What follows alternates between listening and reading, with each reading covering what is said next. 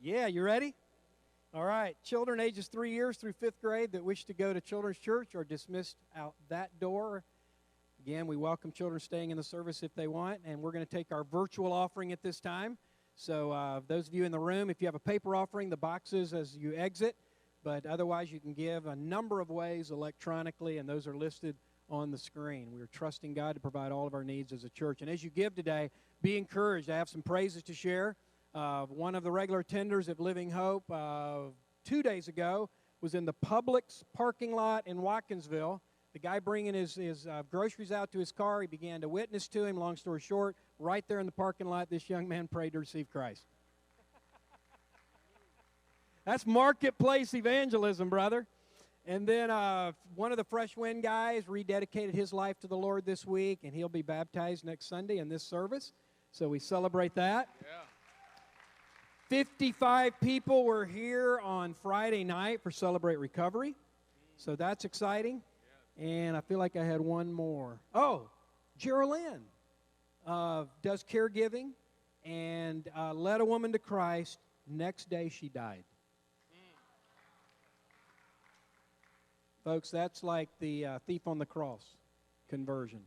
It's never too late until you die. Then it's too late. It's appointed unto every man to die once, and after this the judgment. So cool. God's drawing people. God's working. God's healing. God's restoring. God is moving in the midst of all that's going on in our world today. This topic, worship, is so important, Jonathan. Yeah. By the way, I've had 3 people text me. You realize, don't you, Pastor David, that you've got Jonathan and David on staff now, you know, and God is knitting our hearts like the Jonathan and David of the Bible. And welcome again to our worship pastor. You've been with us, what, 3 weeks now? I guess. And this whole thing about conversations, that we occasionally treat a topic with a conversation and kind of the not just a monologue preaching, but a dialogue, a conversation. Yeah. This was your idea, and we got started last week. We talked about what is worship. We talked about, what did we talk about last week? Oh. Anyway, you can go listen to it. But here's the four questions that we're going to address today. All right, you ready? We're going to talk about what it means to worship in spirit and truth. What are some benefits of worship? What about cultural and personal preferences? And then we have some practical advice for your personal worship and corporate worship. And then we'll do Q&A, so write down questions that you have. Now, just to kind of get us out of the chute today, here's some verses in the Bible that talk about how important praise and worship is. Let everything that has breath praise the Lord. Day and night before the throne, they cry, holy, holy, holy is the Lord. From the rising of the sun to its setting, the name of the Lord is to be praised. Sing a new song to the Lord. Make a joyful noise to God. Be ye filled with the Holy Spirit, and afterwards speak to one another in psalms, hymns, and spiritual songs, singing and making melody in your heart to the Lord. So worship is ultimately about the heart. Yeah. And we talked about that last week, that it's not confined to a place. It's your heart response to God. So turn to John chapter 4. First question I will take, and then Jonathan will take the next 2, and then we'll do together the last one. So first question, I'm going to keep us rolling because we want to make sure we make good use of our time so we have time for Q&A. In John chapter 4, Jesus talked about worship in spirit and truth. So if you're in your Bibles, turn to John 4, beginning at verse 21. Jesus said to her, "Woman, believe in me, the hour is coming, when neither on this mountain nor in Jerusalem will you worship the Father." So worship is not confined to the temple, it's not confined to Jerusalem. It's going to be something that we can do 24/7, 365 if we're walking with God. You worship what you do not know. We worship what we know, for salvation is from the Jews. But the hour is coming and is now here. It's now here because Jesus was here. And Jesus was the one that this is all pointing to. When the true worshipers, don't you want to be a true worshiper, Living Hope?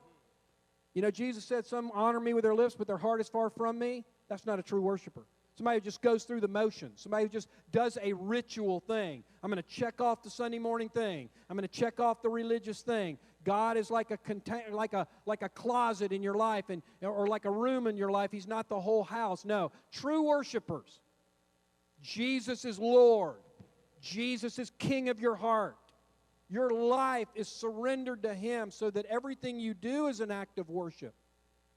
We talked about that last week.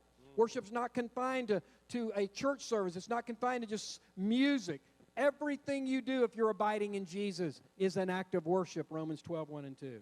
So then he says this, the true worshipers will worship the Father in spirit and truth. This is very important. For the Father is seeking such people who will worship Him. Beloved, do a study of what God is seeking after. Jesus said He seeks to save the lost. 2 Chronicles 16:9 says, the eyes of the Lord move to and fro throughout the earth, that He may strongly support those whose hearts are completely His. So God is seeking people whose hearts are completely His, so that He might strongly support them. Here we see He's seeking worshipers. If God is seeking something, it's important to Him. He created us to worship Him. And so it says, God is spirit, and those who worship must worship in spirit and truth. So let me take this a few minutes on this.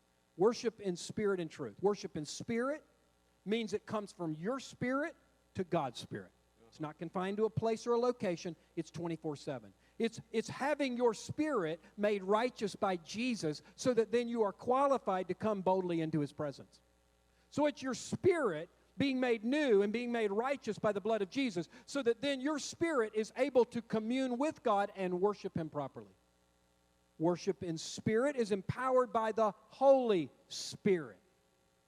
It's God's Holy Spirit changing you, energizing you, anointing you, giving you the desire even to worship Him.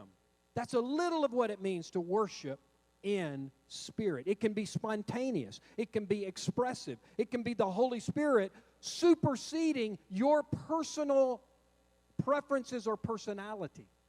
You might be naturally in your personality introverted, but as God renews and activates and anoints and energizes your spirit, it can supersede that to where you then can be expressive and lift your hands and shout to the Lord and dance unto the Lord and be that such. Okay? Then worship in truth. It's worshiping truly, being honest with where you are. The Bible says that the Lord is near to those who call upon Him in truth. So it's not pretending. It's saying, God, I'm hurting. God, I'm struggling. God, I'm angry at you. God, I'm dealing with all this mess. That's okay. It's coming in truth. God knows it already, so if you don't admit it, you're hiding it from yourself. So be honest, but then transfer the truth of where you are to the truth of who He is, okay? So you go from the truth of where you are. God, I'm here. I'm struggling. I'm discouraged. I see all this stuff going on in the world today, and it just gets me down, but I'm going to transfer now to the truth of who you are. So it's worshiping the true God. It's worshiping with theological integrity and accuracy. It's worshiping Him for His nature, because the most true thing about God is what He says in His Word. So you transfer from where you are truthfully to who He is, and Jesus is the way, the truth, and the life.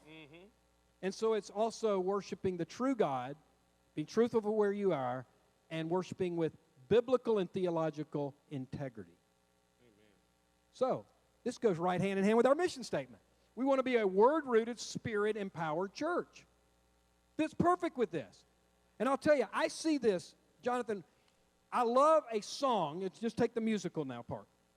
A song like In Christ Alone, or like we've sung today, where it's got lyrics that are theologically sound, so it's truthful. But then it just has that anointing to it.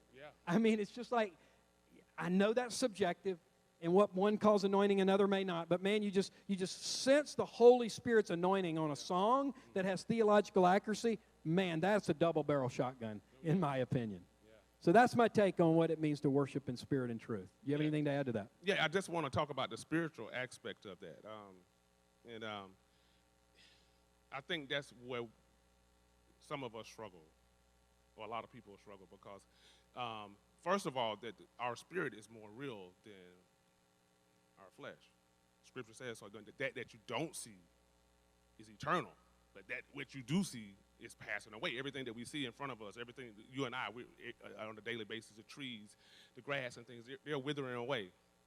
but the spirit will live for an eternal. So when we worship God with our spirit, because Holy Spirit lives on the inside of each of us that are Christians, right? Amen? Amen. And so by access to Holy Spirit, we have communion with the Father. And so when we are in worship, worshiping God with that in mind, because oftentimes we're trying to worship God in our natural being. And you would never really get that full spirit and truth worship in that manner. You have to activate that the spirit which is on the inside of you. And the way that I do that for me on the practical tip is just to really come in and just remove all the distractions from my mind at that moment. And just it's just me and God. You and I. Just I'm gonna leave. I know I have issues, but and that's another thing that happens. We can have issues, and I like how you put this earlier, Pastor. We'll have issues, and we'll pray the whole time and worship, and that's the only thing on our mind is the issues. Okay, God, I have the issues. I'm truthful about the issues, and now I lay it at your feet. Yes. And so, and then you go into the spirit realm. Then when you lay it at God's feet, and you begin to worship God and say, God, that's why Waymaker is such a powerful song. Such a powerful song, because God, that's who you are. Okay, I have issues. I'm stressed. I'm depressed. But you're a waymaker. You're a miracle worker. You're a promise keeper. You keep your promise. You keep your word. And if you know what the word of God is, your spirit would connect with God. And so when we come into worship services, ladies and gentlemen, it's very important that if we're going to worship God in spirit and truth, that our spirit is actually activating in that with the Holy Spirit and with God. That's who's worshiping God, not us in our natural beings, because that's what this culture does. My favorite book of the Bible when I'm struggling is the book of Psalms. One practice I've done for years is I'll take the day of the month. What's today, the 6th? Yeah. And then add 30. So 6, 36, 66, 96, 126. It's about 5 Psalms a day. And repeatedly in the Psalms, there's often struggle. Yeah. But then there's this shift. Yet will I praise you. Yes. I struggle. Saul's after me. I'm hiding. Why are my enemies prospering? Why are things going so bad? Yet will I praise you. Yes. And that is worship in spirit and truth right there. Yes, it is. All right. Second one I'm going to let you take. Okay. What are some of the benefits to praise and worship? Okay. Advantages to doing this? Great. I love this question, and I love that you gave me an opportunity to answer this. Now, when we go through these answers, if you're taking notes, just for scripture references, you might want to write these down. We have a lot to cover today, so I'm going to give some benefits, but I want you to write the scriptures down so you can go home and you can read on it. It's good that you go home and meditate on God's word. Amen? Amen. So we want to do that. So benefits are important in life. We all want to, it's part of who we are. We want to see the benefit of what we're doing. So, but when worshiping God the benefits of worshiping God trumps all other any benefit plan that you can possibly have. So it says the first one is that it invites the presence of God. That's the benefit of worshiping God. It invites his presence. If we look at 2 Chronicles chapter 5, 11 through 14, you see that the musicians and the singers came on a chord, became one, and they began to sing in such a way that the presence of the Lord overwhelmed the temple, and that the priests couldn't do their jobs that day because the presence of the Lord was so heavy, because God's presence, he lives within his praises. So, there are a lot of people that, famous people that people say, if I could be in his presence, I'll just be like, whoa. And if I could be in the presence of the president of America, oh, great. But, hey, those guys are good, but there's nothing in the world like being in God's presence. There's nothing like being in the presence of the one who created you. So, that's a humongous benefit. So that would make me push past my uncomfort and all that to do whatever I got to do to be in his presence. Whatever it takes to be in his presence, I want to be in his presence, because in his presence, there's fullness and there's joy and there's peace in the presence of the Lord.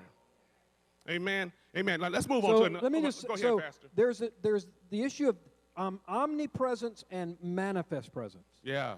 So I think what you're talking about is the manifest presence. Yes. Because every believer has God's omnipresence. He says he'll never leave you nor forsake you. And it's like my chocolate milk illustration. You've got the chocolate syrup in the milk. That'll never leave you. He's omnipresent. But when you praise and worship God, it stirs up that chocolate syrup. Yes. And he begins to manifest his presence. Yes.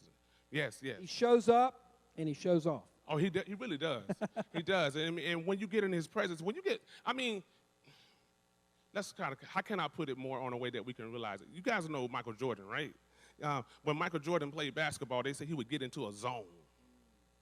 And when he's really, I remember the night when he dropped 63 on New York Knicks, and he said, I was in a zone. He said, I'm in a zone. He was just like, he wasn't even thinking about it. It was just dropping. When you get in God's presence, you're not worried about who's sitting next to you. You're not worried about what's going on, what's going to happen after service. You're not thinking about that fried chicken and collard greens you're going to eat after service. All of you were, at this point, all you want is his presence. You're just making me hungry over there. You're in the zone, though. You're in the presence of God. You know, and that, like, I mean, that's like, that's an awesome place to be in. If you have not experienced it, you need to really seek God for that, because that's something to be communing with the Holy Spirit. It will transform your life. We talked about this last week. Enter his gates with thanksgiving, his courts with praise. So yeah. you've got to go in to his presence. Yeah. And it tells us the pattern. It's thanksgiving, praise, and worship. That's how you get into the Holy of Holies experientially. Yeah. Now, you're a temple of the Holy Spirit in your heart. We get that. But this is in terms of experiencing what is already true of you. Okay, you already have his presence, but it's experiencing that which is already in you. Yeah. And this is the pattern. That's it. That's good, Pastor. Good. Another benefit. There's a lot of benefits, but let's talk about this next benefit. It brings you victory. Praise and worship in God brings you victory. 2 Chronicles 20. Again, 2 Chronicles chapter 20, verses 15 through 20. Now, I won't dig too much into that because that's on my sermon for next week. So if you want to hear about that bringing victory in more detail, don't miss next Sunday. But I'm going to tell you right now, praise and worship brings you victory. And if you want to win, how many winners do I have in the place? How many people that really want to win for God? You want that abundant life that God has promised you? I want everything that he has for me. I want to win. And praise and worship helps bring you victory. It brings you victory. All right. Let's go on to the next one. Praise and worship. That's awesome talking about God. I'm telling you. It brings deliverance from your enemies. Praise and worship brings deliverance from your enemies. It brings deliverance from the enemy. Now, as Christians, we all have this in common, that same enemy, Satan. And God will bring you deliverance from him. Now, he may attack us in all different directions, different ways. Some may have addictions. Some may have bitterness and unforgiveness in their heart. Satan is always attacking. But if you want to beat that enemy, try praise and worshiping God. Try that out. And God could have you trump that enemy. I know, Pastor, we talked about this earlier. When I'm having days when I'm struggling. Now, we all have those days. We have those days where we want to give up. But, man, when I can get in my car and turn on my playlist and those worship songs begin to go and drive, that's something that happens. It wakes up. The enemy loses his hope. The thing that's holding you strong has to let go. I think we need to be reminded, especially today, that we are in a spiritual battle, because it's very easy to look at this political party as the enemy, or this movement as the enemy, or my spouse as the enemy, or my kids as the enemy, or COVID, or whatever. Good point, Pastor. Good point. Folks, we are in a spiritual battle. Our battle is not against flesh and blood. It's against the principalities and powers of darkness.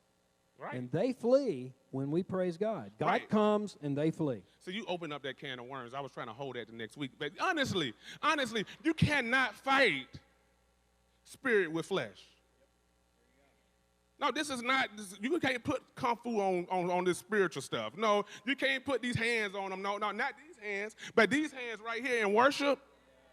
These hands surrender to the Lord in worship. Hey, you begin to fight. And this is how we fight our battles. You want to go into that song right now? With praise and thanksgiving. This is how we fight my battles. We're going to leave it alone. We might do that next week, though. We might add it in there some way.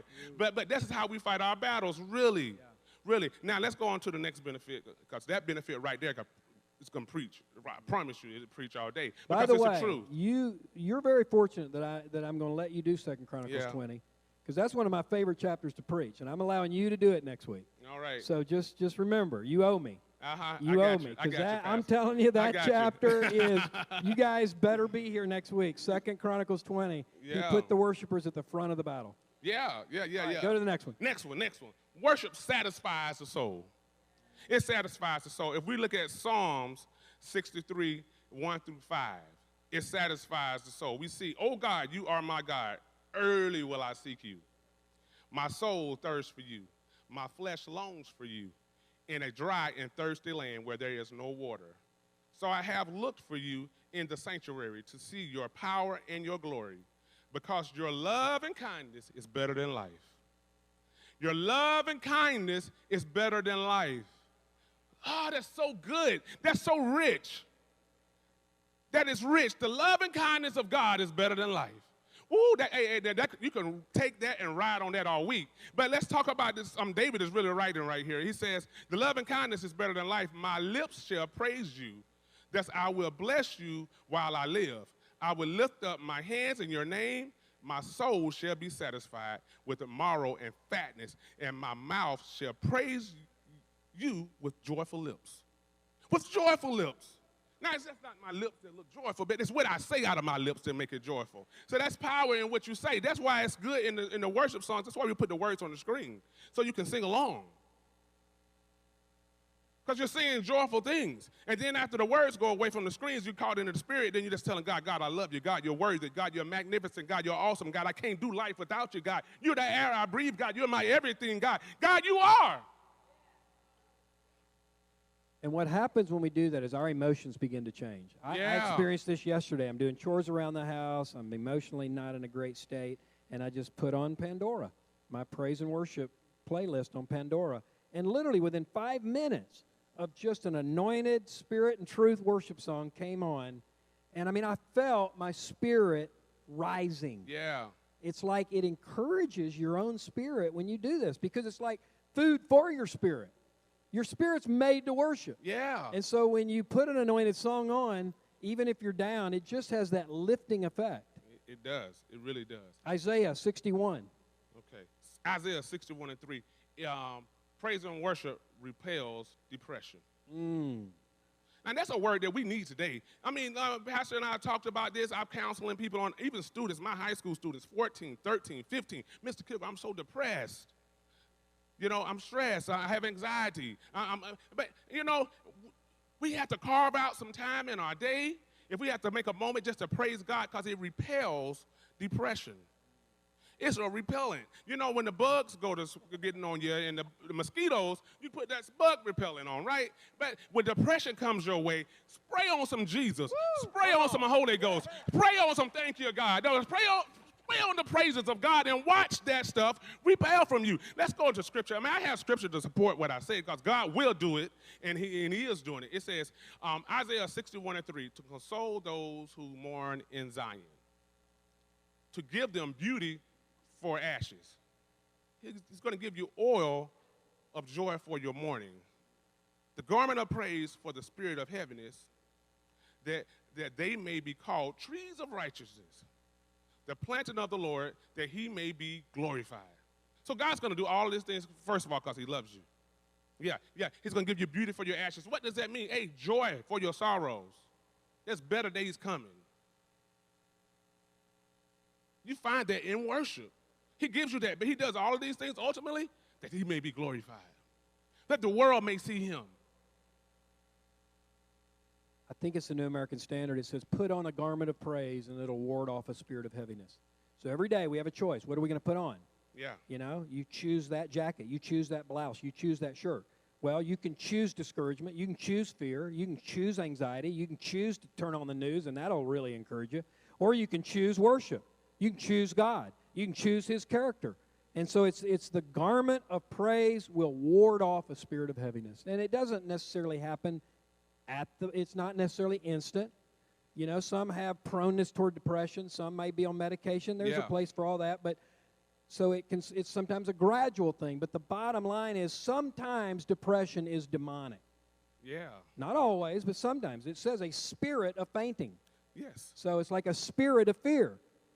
Might say that because it could be demonic. So why don't you at least consider that as being the issue, and worship and praise sends the enemy running. Yeah. And that depression all of a sudden gets lifted, and you start getting that spirit of encouragement.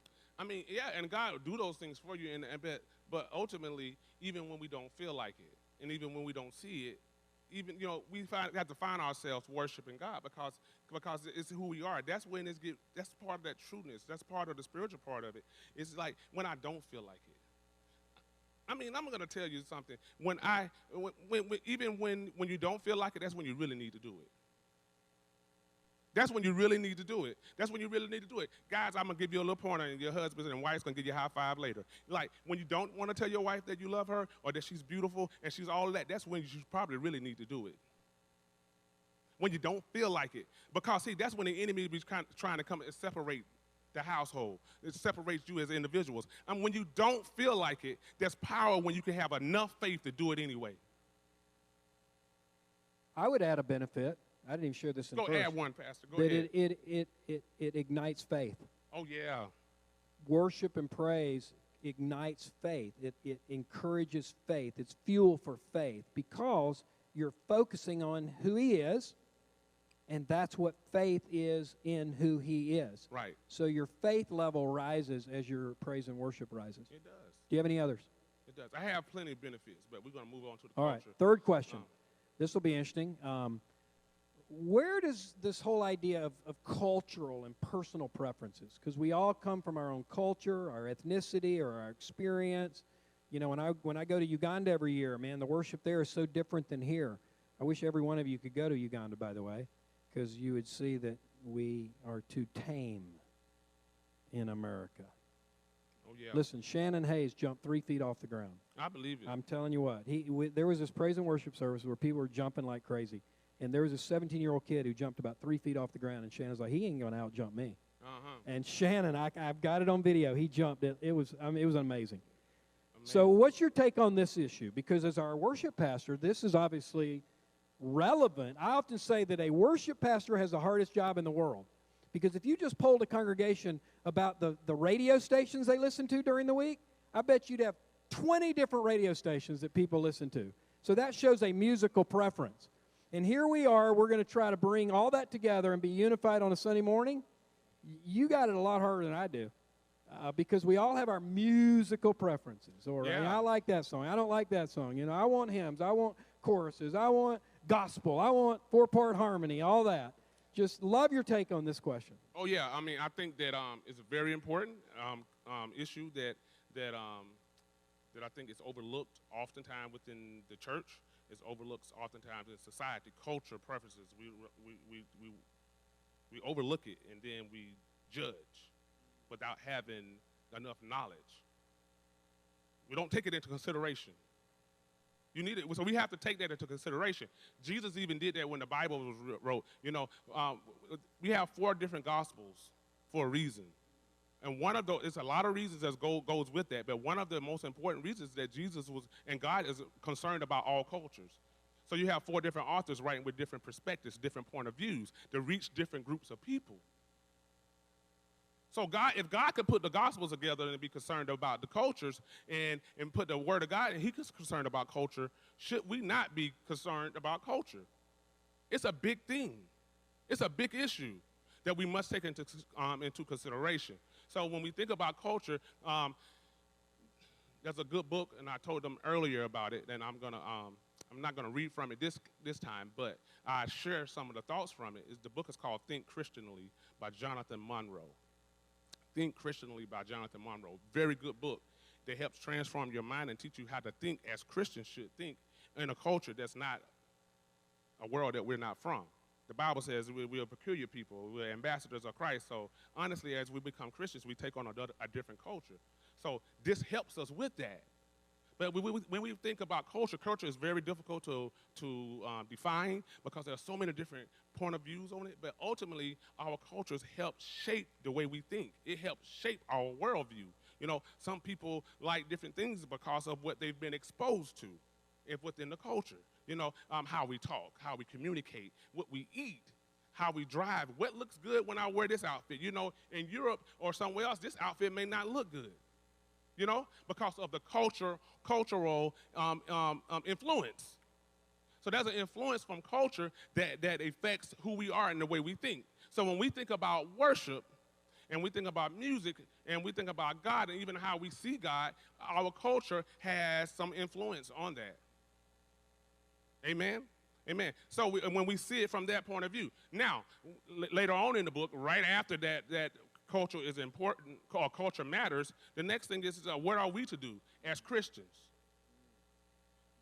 And so as Christians, we're pretty much anti-cultural to this culture because Jesus was. We are not of this world. We're not of this world. We are to be about kingdom business. Culture. And we should be loving the things that God loves. You know, and the Bible even goes on to say, and I can't think of where it is right now, but if we love the things of this world,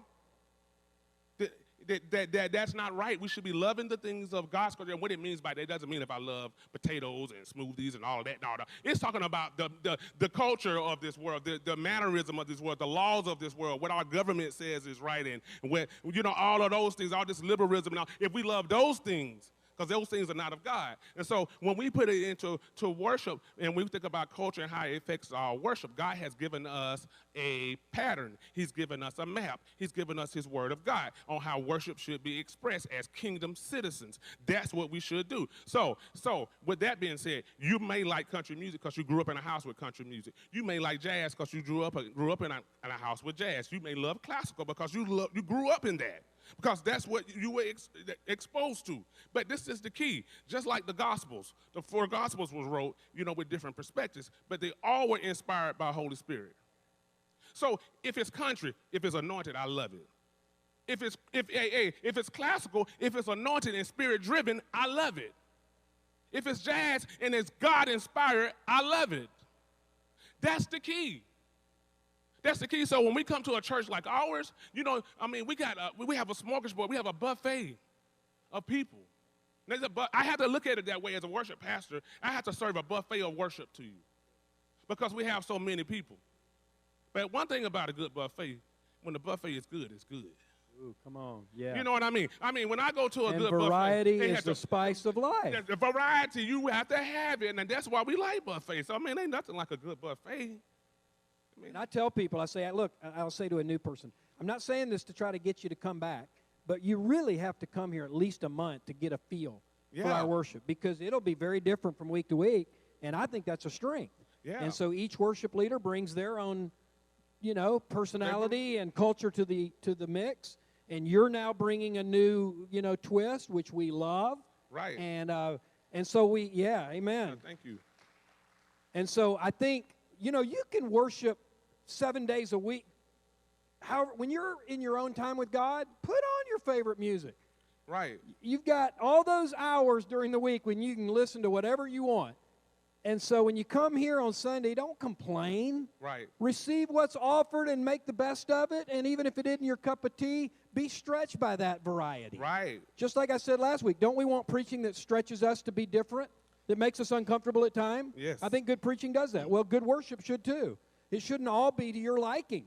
It should stretch you so that then you grow a little more in experiencing God in that way. Right. But if you can experience God's presence in it, you'll learn to like it. Amen. I mean, when it's something that's seasoned good, it's just seasoned good.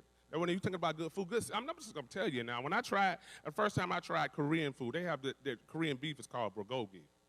And it's, I mean, it's got a sauce on it and some rice and some onions and all this stuff that's in it. And, man, the first time they brought it to me, I said, I don't know. But, man, when I taste that, it was something new, but it was seasoned right. Yeah. And it was just delicious. So when we offer worship up unto you, we're going to offer you a good taste, a good flavor of worship. It's going to be good. All right, the beat's going to be on. The harmonies are going to be right. It's going to be delivered right. And I dare you to try it. You might like it. Amen. And, you know, our heart, I mean, look, there's the rest of our mission statement. Word rooted, spirit empowered, culturally engaged. Culturally engaged. So that means we want to be engaged in the culture. We also want a multicultural church. Yeah. We want a church of diversity. We want a little taste of heaven here. Yeah. I mean, it says every tribe, nation, and people in heaven. Yeah. And, you know, I love the Secundes. They can't be here today, but, you know, man, I love watching them in worship. They're the ones that introduced me to my ministry in Uganda. And I tell the people in Uganda, I said, not that there's going to be sections there. This is to be facetious. But I said, if there are sections, I'm going to the Ugandan section when I get to heaven. Because that worship is so full of life and energy. It's just free. And I'm telling you, okay, I don't care if this is politically correct or not. But we white people Look at him. Okay? We white people need to grow in our ability to express ourselves. We do. We're way too reserved. We are way too reserved in worship. And you can't tell me that you don't know how to get excited, because I've seen you at Sanford Stadium. And if you can get that excited over a temporal football game, you ought to be more excited over an eternal God. Amen. Amen. Amen. All right, last question. Amen. And we're going to just do... Hey, hold on, Pastor. Can I tag into that real quick? Yeah. Real quick. And I want to say this. I want to say this, and I have to say it real quick because I've heard it already since I've been on campus. It was my first 3 weeks. This is not us trying to, or me coming in as a worship pastor, trying to make us into a black church. No. I'm not. No. This is kingdom-driven worship. God-designed worship. Because some people really say real quick and say, well, just only the Africans worship that way, only the black. No. I've been around a lot of churches, and I see some white churches and some Mexican churches and some Korean churches and some Russian churches, people that really passionately worship Jesus. It has nothing to do with the color of the skin. It has everything to do with the heart. So it's all kingdom driven. So don't think that's because you're white that you can't worship God. Come on. And I'm the guy for this right here, because I have no shame when it comes down to talking about this racial stuff and all that. None at all. Because I'm confident in who God made me to be. And I'm confident that God made you and that we're brothers and sisters in the Lord. So if you're a white person and you come from a background and say, oh, no, I don't know if I can worship God like that. No, you can dance. I play jazz a lot, and I've done weddings and stuff. White people can get down. You know what? I'm sorry. So, hey, bring it to church. Bring that energy to church. Bring that worship to church. We want to see it. We want to see you honor God in what you do. Amen? Love it, brother. All right, so the last one, we're just going to go back and forth. We each came with our own list of practical suggestions. Let's get as practical as we can, then we'll take a few questions. So I'll start, and we'll just go back and forth. They could either be about your personal time with God or your corporate time.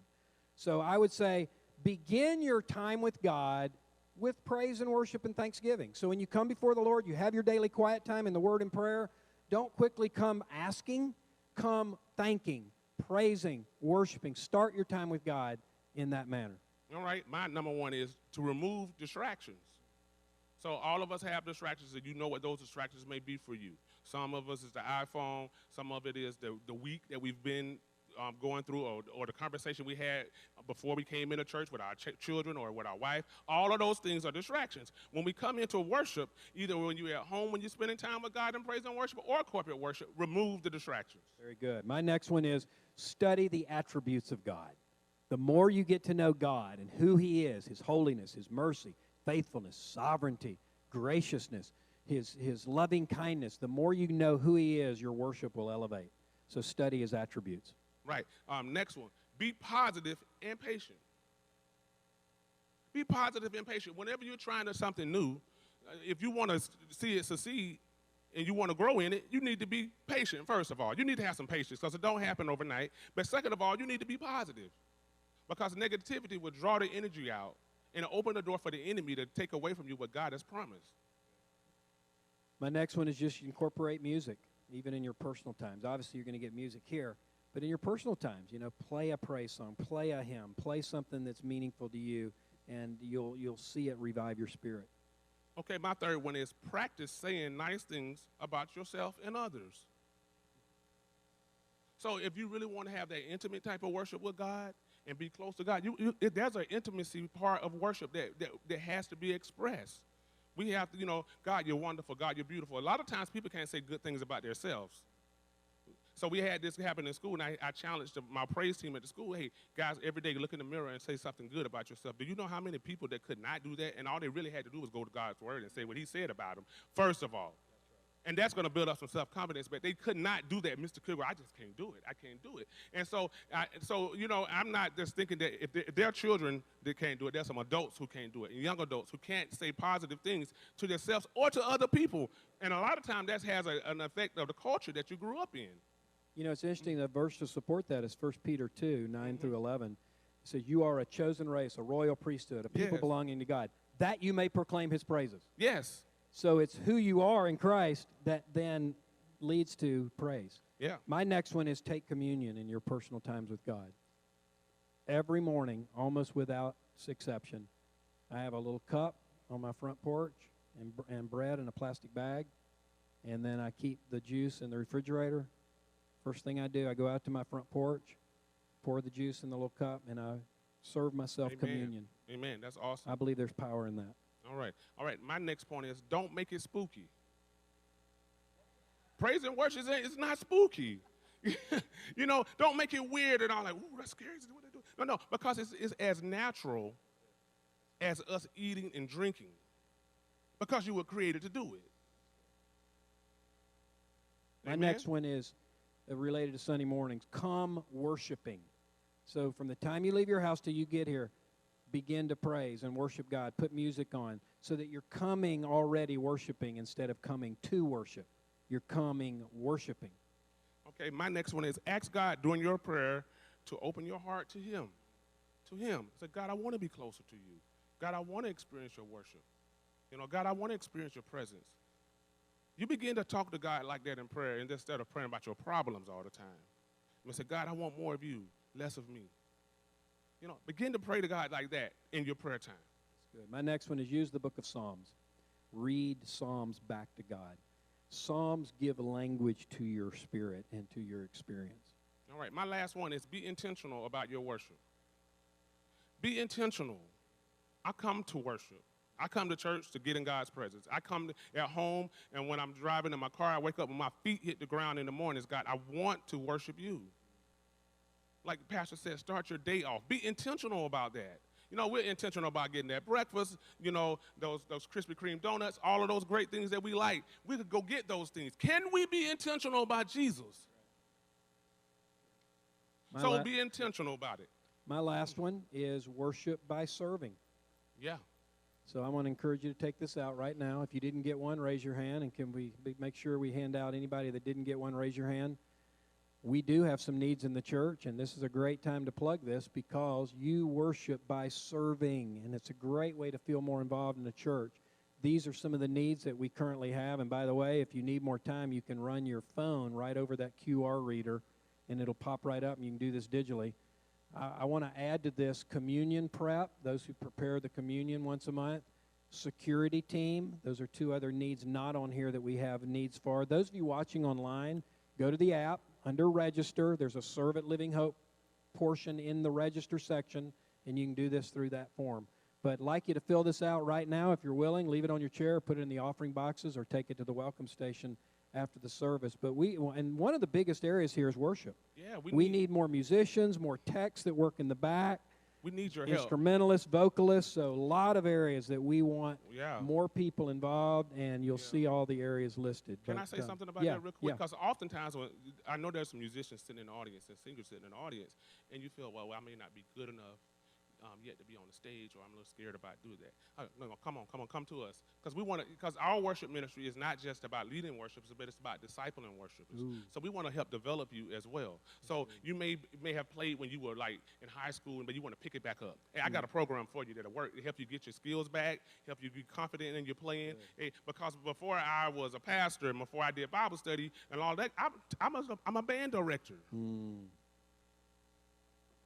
And so I like to build musicians up that are skillful and anointed. Amen. So we want to do that for you. Let's take some questions. So raise your hand if you have a question. They'll bring a mic to you. Or if you want to text a question in, here's the number to text. Ready? Write this down if you have a question to text in. 770-317-3024.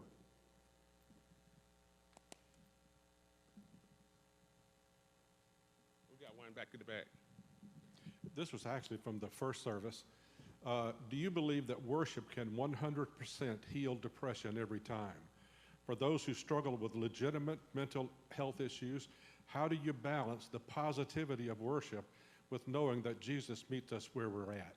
Yeah, it's a both and. I wouldn't say there's no 100% on anything except salvation.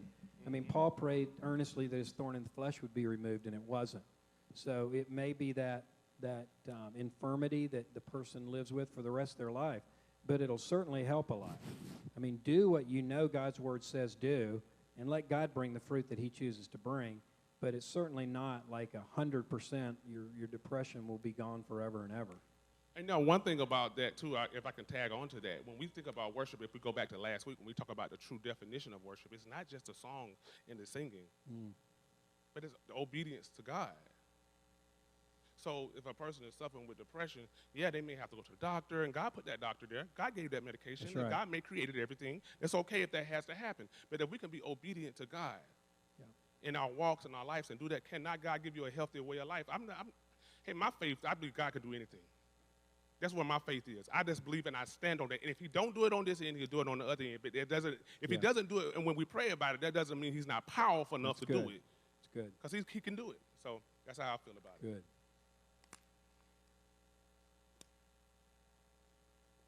We got one right here.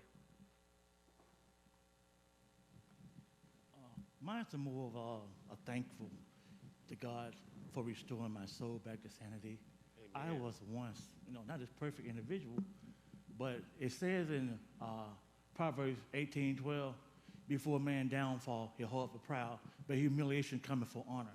Meaning that the things that I have done in the past, my shortcoming, I must pay for it. But also it says in Jeremiah 29:11, if you seek Him with all your heart, He will restore you back to sanity, and He will give you back what you lost. Amen. And I'm coming today and thanking God for returning me back to the person I used to be, and I'm very thankful. Now, that's why I give Him praise every day. Amen. Amen. Amen. Yeah. Amen. So mine's sort of a question and a witness to it, but healing, physical, emotional, inner healing in worship. Well, what are your thoughts on that as far as the benefit of healing? Well, sometimes the sickness is demonic. Sometimes the infirmity is demonic. And as we talked about, when the manifest presence of God comes, the demons flee. I have known of people that have been instantly healed physically in a worship service. They didn't even get prayer or get anointing with oil, although we believe in that too. It just happened because the presence of God came so strong.